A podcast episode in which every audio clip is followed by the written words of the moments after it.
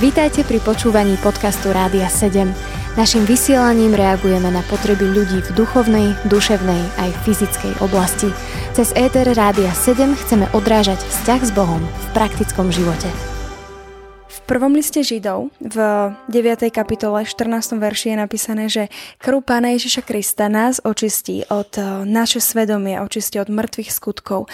Možno aby sme porozumeli celému tomu textu, tak je dobré vedieť, ktoré sú to tie mŕtve skutky. Mŕtvý skutok sa dá e, rozumieť vo viacerých významoch. Myslím si, že najdôležitejšie sú, že sú to skutky, ktoré pôsobia smrť, teda odsúdenie pred Bohom a teda e, vyžadujú odpustenie od Boha, pretože pôsobia smrť. Hej, takže je to akýsi taký pre nás slovenský ne, e, zvyklý výraz, mŕtvý skutok, ale môžeme ho rozumieť aj, že ide o skutky tých, ktorí sú mŕtvi.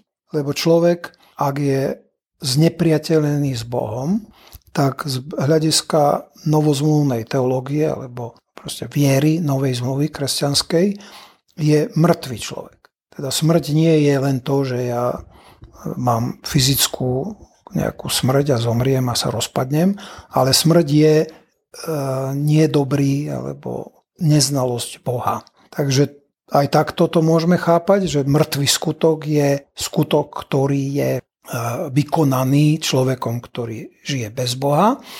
A ešte ďalší možný význam je, že je to skutok, ktorý nie je zmocnený silou e, Božieho ducha. Teda mŕtvý skutok, ktorý robím, tak ako zvykneme povedať, vo vlastnej sile, ľudskej. Teda nepôsobí život, pretože ak e, konáme nejaké veci ako kresťania s modlitbou a s vierou, tak Boh spolupracuje alebo pôsobí prostredníctvom tých skutkov, zatiaľ čo aj kresťan, ktorý robí niečo len tak, že proste bez rozmyslenia alebo z neposlušnosti, tak robí mŕtvý skutok. Takže je tu niekoľko možností. Ja by som sa vrátil k tej prvej a tu zdôraznil, že sú to skutky, ktoré pôsobia smrť. Hej, teda sú to skutky nepriateľstva alebo ho odporu voči Bohu, ignorácia Boha. Takže to je a to by bol tento výklad. Ale preto svedomie sa od toho má očistiť, lebo moje svedomie je akýsi, akási pamäť, taká, ktorá zapisuje e, všetko, čo robím a vytvára mi vedomie, že či robím dobre alebo zlé. A keď robím mŕtve skutky, teda skutky nepriateľstva voči Bohu, tak niekde vnútri, vždy keď si spomeniem na Boha, aj ne, nemusím v Neho veriť. Stačí, keď mi napadne idea o Bohu, tak sa vo mne ozve, no toto nie. Hej? Lebo tu by som nebol za dobre. Ak Boh existuje, tak s ním nie som za dobre. A ak verím, že Boh existuje, tak viem, že nie som s ním za dobre.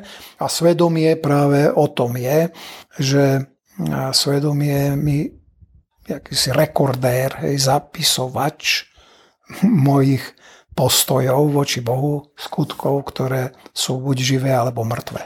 Teda hovoril si o mŕtvych skutkoch, ale ak sú mŕtve, tak by mali byť aj živé. Ktoré sú to tie živé, ako sa k ním dostať? Tak e, analogicky e, živý skutok by bol e, ten, ktorý je pôsobený Božím životom a ktorý vyvoláva život. To znamená, že ak mám živý, zdravý vzťah s Bohom, že som s ním priateľ na základe odpustenia hriechov pre Ježiša Krista. Hej. Samozrejme, že toto je tam vždy podmienka, že mám odpustené, lebo nikto nie je sám od seba živý v Bohu, len ten, kto dostal odpustenie.